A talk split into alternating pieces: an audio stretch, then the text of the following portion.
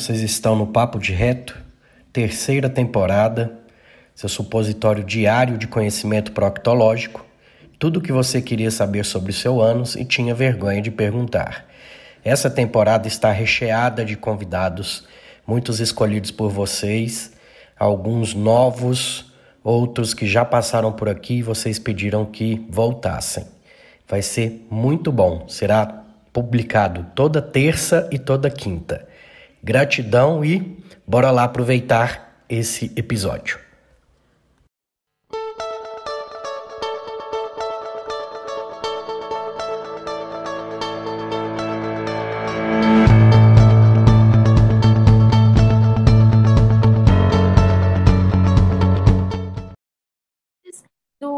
Equilíbrio fisiológico.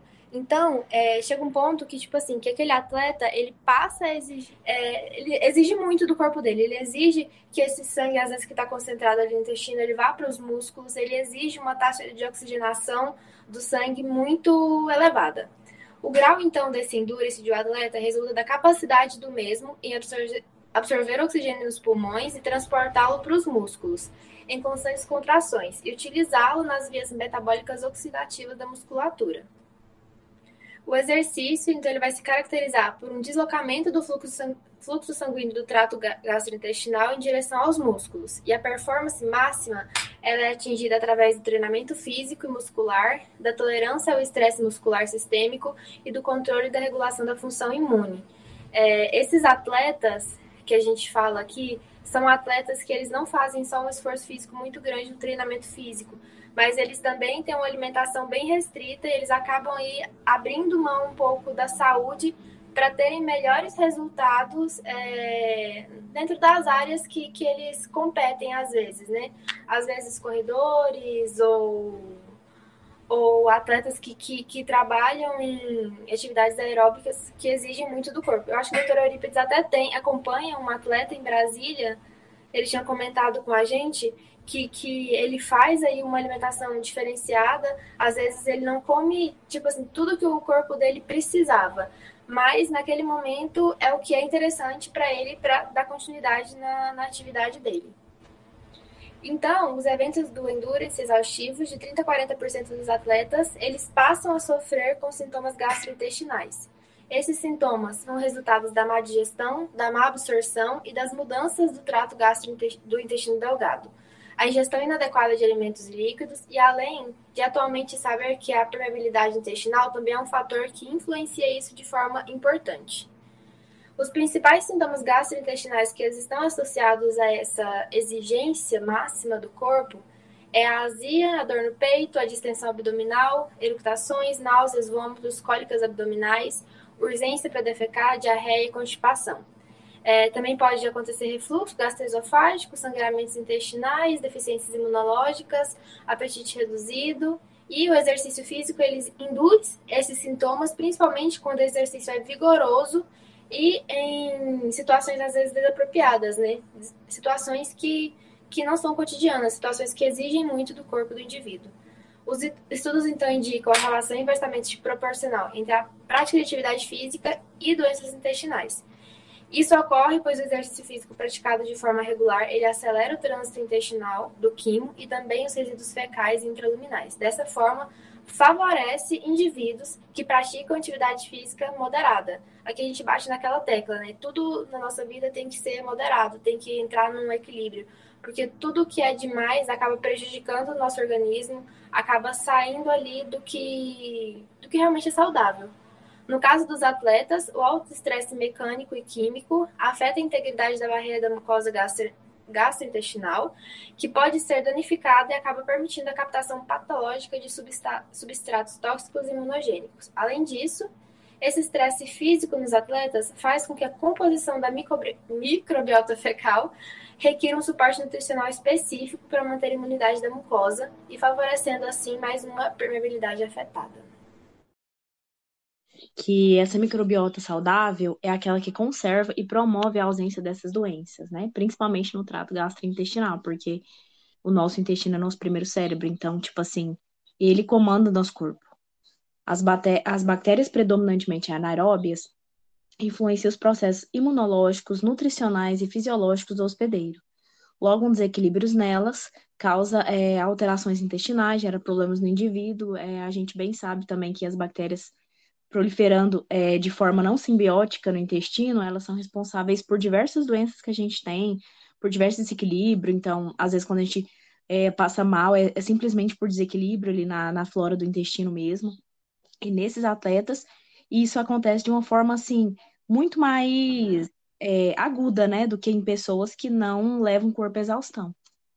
É, a gente, é, o perfil da microbiota ele foi analisado em pesquisas que envolviam atletas de endurance. Foi possível verificar que o percentual de distribuição das bifidobactérias estava reduzido, sendo que 91% dos atletas apresentavam valores abaixo dos padrões de referência. Entretanto, os níveis do Clostridium estavam acima dos de referência em 36% dos indivíduos. Além disso, 100% dos atletas tiveram os outros anaeróbios abaixo de referência. Ou seja, o que está que tá querendo falar esse estudo? Que com essa exaustão do corpo, é, principalmente é, requerindo muito do trato gastrointestinal, e com alimentação não completamente balanceada do jeito que nosso corpo precisa, os nutrientes e as vitaminas e os minerais, acontece que ocorre uma proliferação é, mais do que o normal de bactérias ruins. E aí as bactérias boas, elas meio que, tipo, rebaixam o nível.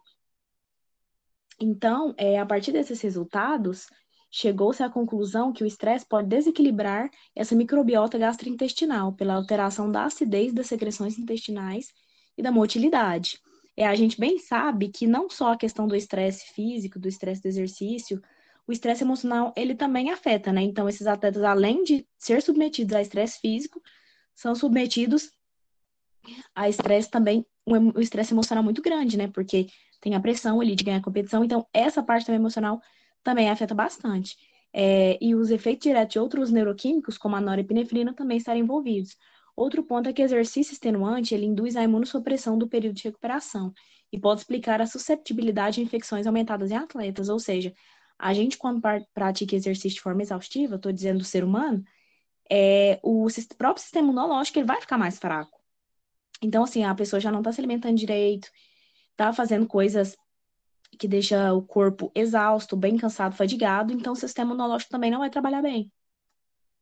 Então, assim, a conclusão que a gente pode tirar é que a rotina de praticar exercício físico é benéfica para o corpo. Entretanto, ao praticá-lo de forma extenuante, como os atletas fazem, atleta de alto rendimento, né, que a gente está falando aqui nesse, nesse artigo, há um desarranjo fisiológico, resultando em uma permeabilidade intestinal aumentada para o lado maléfico, com aumento da absorção de substratos tóxicos imunogênicos. Então, assim, é como se o intestino ele ficasse mais fino e ficasse mais permeável a coisas ruins. Tipo assim, você come comeu fast food. Numa pessoa que não pratica exercício de forma extenuante, Vai ter a parte maléfica do fast food, sim. Não sei se tem benéfica, deve ter, né? Porque tem um pouco de verdura lá.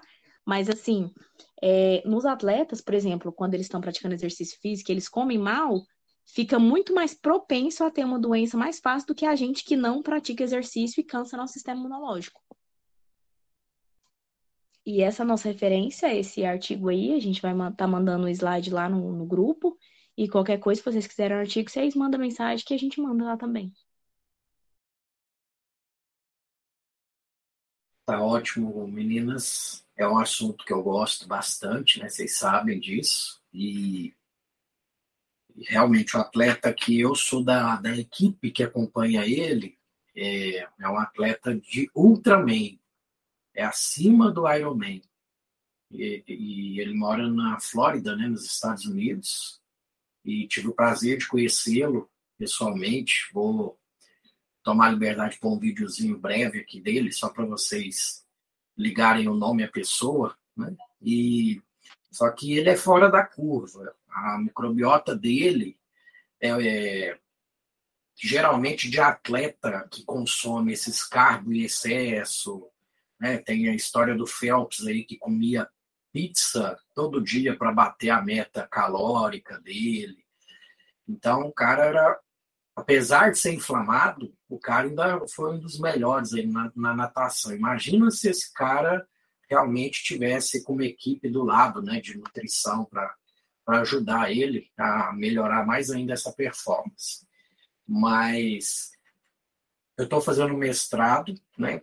É, alguns de vocês sabem que meu mestrado é voltado para é, reabilitação humana e movimento, a Univangélica, onde eu tenho vários profissionais da área de educação física, fisioterapia, e de médico tem eu e um ortopedista lá perdido, né? Mas estou ganhando muito conhecimento nessa parte aí, que faz parte de uma longevidade saudável, atividade física, tá? E lembrar sempre que é uma curva em um invertido. Zero exercício, péssimo.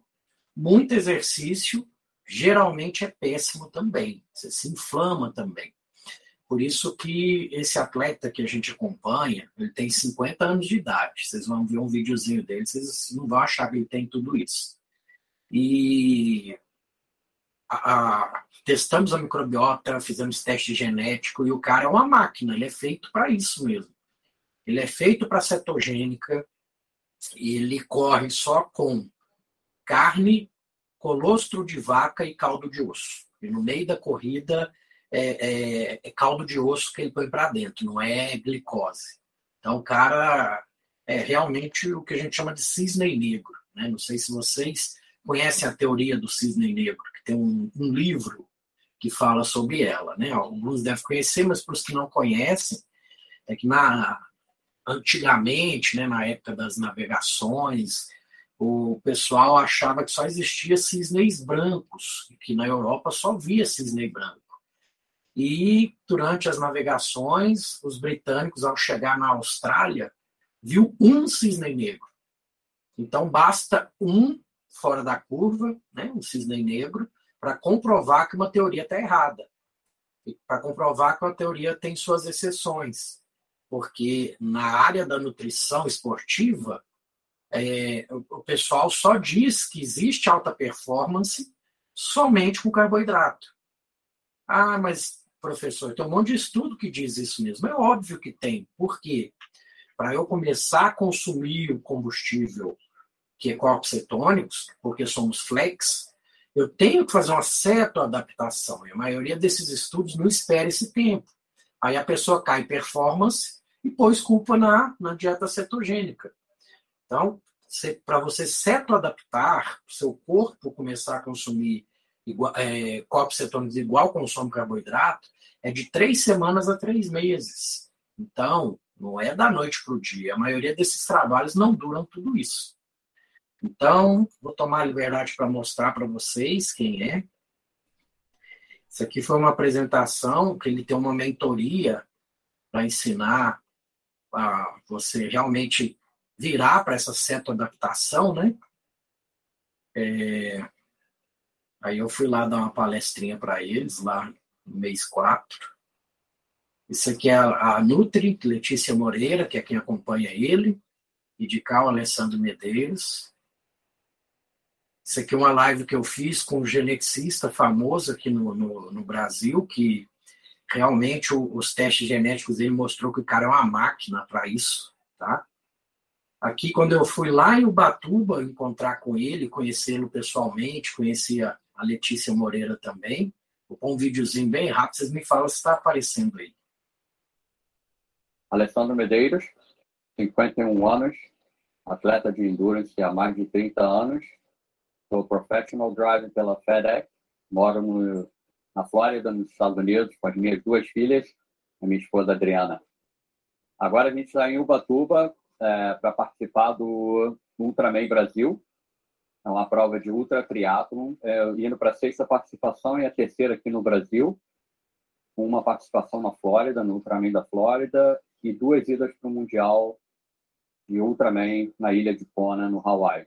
É um prazer estar aqui podendo falar um pouquinho desse meu grande amigo Alessandro, o carnívoro, o cara que está realmente conseguindo quebrar todos os recordes, superar todos os limites, estratégias absolutamente ousadas, pensando que é um atleta que tem um histórico também de muito trabalho, não é? Depende somente do, do esporte. Ele está lutando para ter a melhor tecnologia, para ter a melhor alimentação, para ter sempre essa garra, esse empenho para ter o melhor resultado. Sobretudo, juntar tecnologia com a dedicação de um atleta que aceita a inovação e realmente implementa de coração, mergulhando com tudo, é a fórmula do sucesso. E eu acho que o Alessandro tem essa fórmula. A gente fez um café da manhã com é, coração de frango, café. Vai levar mais um pouquinho para a prova. Que sobrou aqui no coração de frango. Só isso. Aí agora, no meio da prova, vou me alimentar, vou me alimentar carne, ovo, caldo de peixe. A gente viu essa mudança corporal dele, muito acentuada, e uma melhora bem significativa na performance. Inclusive, é, ele relatou que foi melhor, o melhor Ultraman que ele fez, os tempos que ele fez foi esse que a gente usou a estratégia carnívora. Na verdade, se as pessoas comessem mais carne, a tendência é que elas iriam ter uma saúde melhor que a gente tem visto por aí, né? que é muito do que a gente vem falando aqui ao longo desses dias. E o território da carne nasceu para isso, para a gente educar essas pessoas em diversos elos, seja o pecuarista, seja o supermercadista, um açougueiro, nós, consumidores, um restaurante, um churrasqueiro, por que não? De que a gente precisa se comportar de uma forma mais responsável se eu quero fazer com que todos os recursos que foram usados lá na produção, que a gente é tão criticado, né? Poxa, vocês estão é, usando área, usando água, todos esses recursos que foram usados, eles também estão no bife, que é esse mesmo bife que a gente joga fora. Então, essa consciência de consumo tem sido a nossa espinha dorsal no território da carne e está sendo incrível, porque a gente fala que compartilhar não ocupa espaço, a gente ama fazer isso, e a educação transforma. E, na verdade, só corrigindo, a educação não transforma, as pessoas transformam. E, através da educação, a gente tem conseguido fazer isso. A grande oportunidade aqui do país, do Brasil, é que a gente tem espaço para crescer, espaço para regenerar o nosso sistema, produzir mais carne em um espaço menor e com menor impacto ambiental. Então, tudo é uma coisa, as coisas estão simultâneas, não são coisas que a gente faz isoladamente. Então, então a gente consegue, né? A gente está num caminho muito legal no, no, no, Brasil de aumentar a produção de carne e a gente não precisa mais derrubar nenhuma árvore para isso. Né? Só com o que a gente já tem, a gente consegue é, fazer a carne que a gente gosta de comer no, no final de semana, dá para os brasileiros consumirem, dá para outros países do mundo consumirem e não vai faltar para ninguém. Definitivamente o que a gente não tem aqui no Brasil é a consciência para que esse produto caiba no bolso. Simples assim. Caro é aquilo que não vale. Quanto vale a nossa saúde? Não é Esse é o que eu bato muito até com meus pacientes. Comida de verdade. Tem um espectro muito grande, variando em comida de verdade. Eu posso ser um vegano que come Coca-Cola e batata frita, que não é comida de verdade. Eu posso ser um carnívoro que come salsicha, presunto, que também não é comida de verdade. Então, Dentro desse espectro, desse espectro de comida de verdade, eu posso variar à vontade. E é o que eu explico para o meu paciente mais humilde. Açougue e feira. Açougue e feira, você já está fazendo 90% pela sua saúde. Igual eu conversei com vocês. Faça do alimento o seu remédio, para não precisar gastar com remédio na velhice.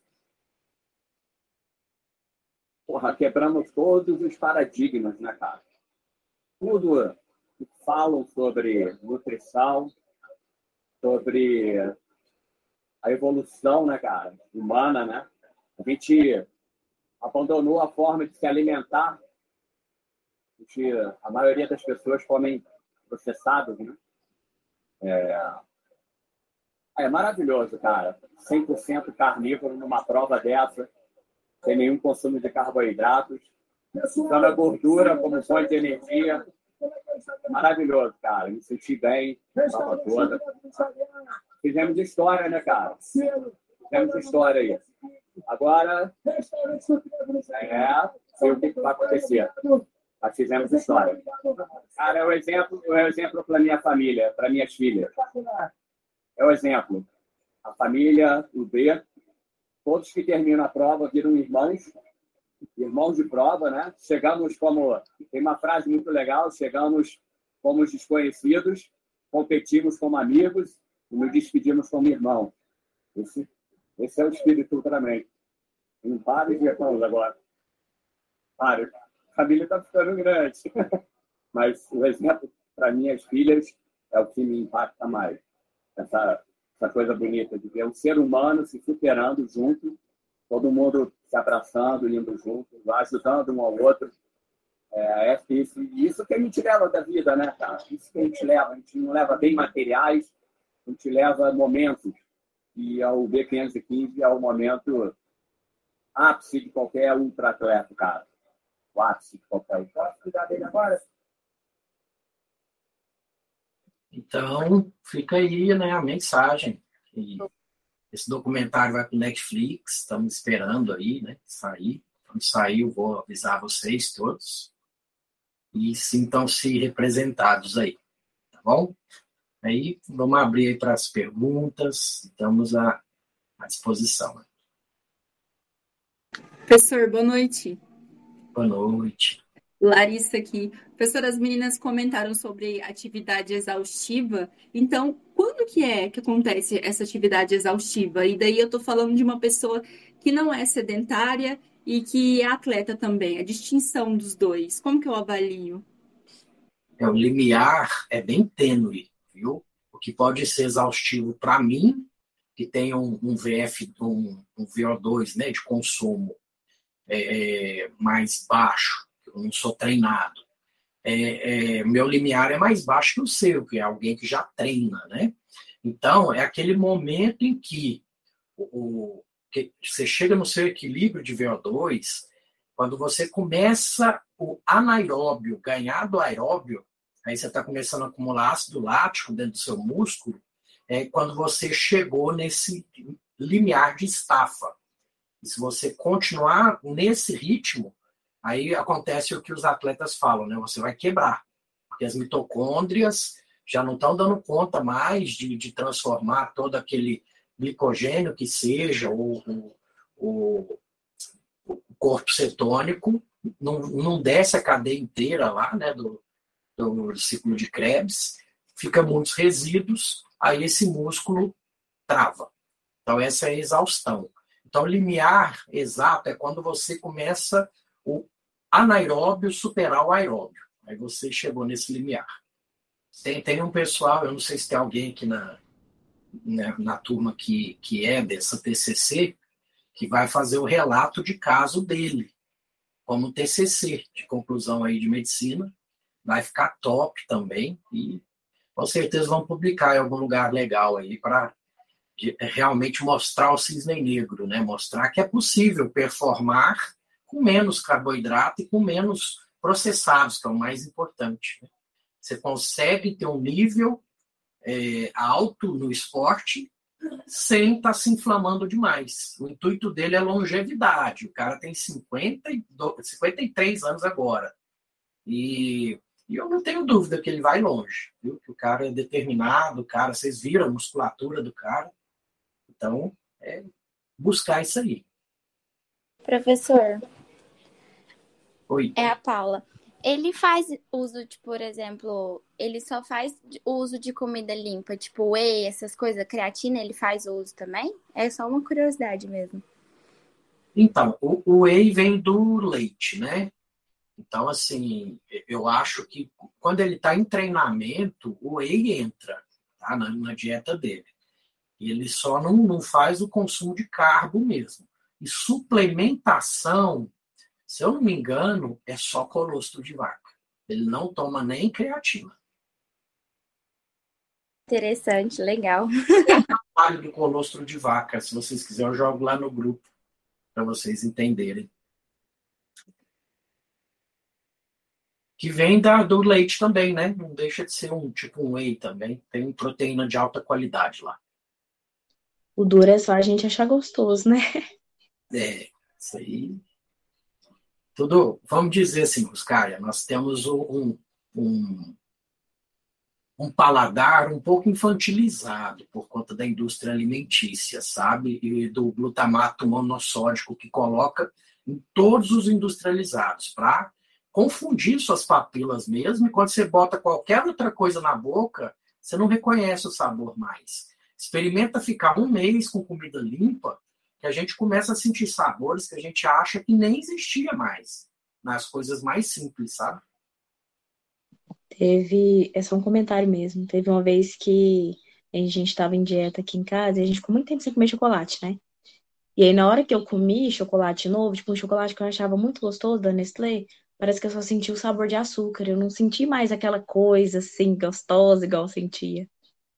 É por isso que até o chocolate 70%, 80%, você vai apurando o seu paladar, você começa a sentir o sabor ali.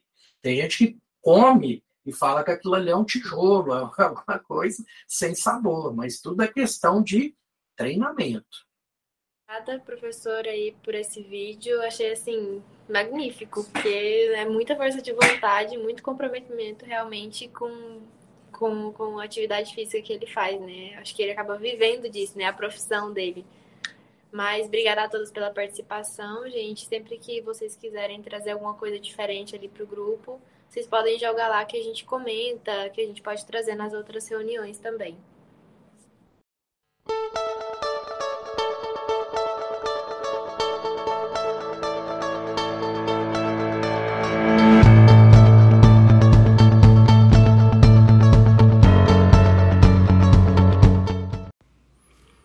Esse foi mais um episódio desse ano. Espero que tenham gostado. E para que o Papo de Reto continue crescendo, comente, indique, fale para aquele amigo e vai só ajudar a crescer e vamos impactar cada vez mais vidas. Eu termino sempre com gratidão e carpe diem.